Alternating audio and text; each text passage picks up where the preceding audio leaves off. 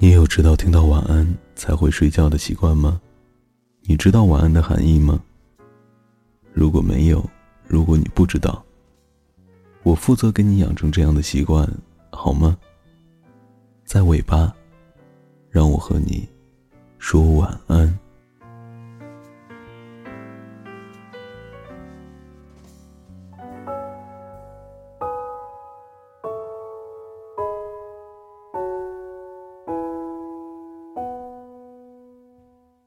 失去至亲的无能为力，深爱的人和你说分手时候的彻夜难眠，朋友渐行渐远，再也回不到曾经的心酸痛苦。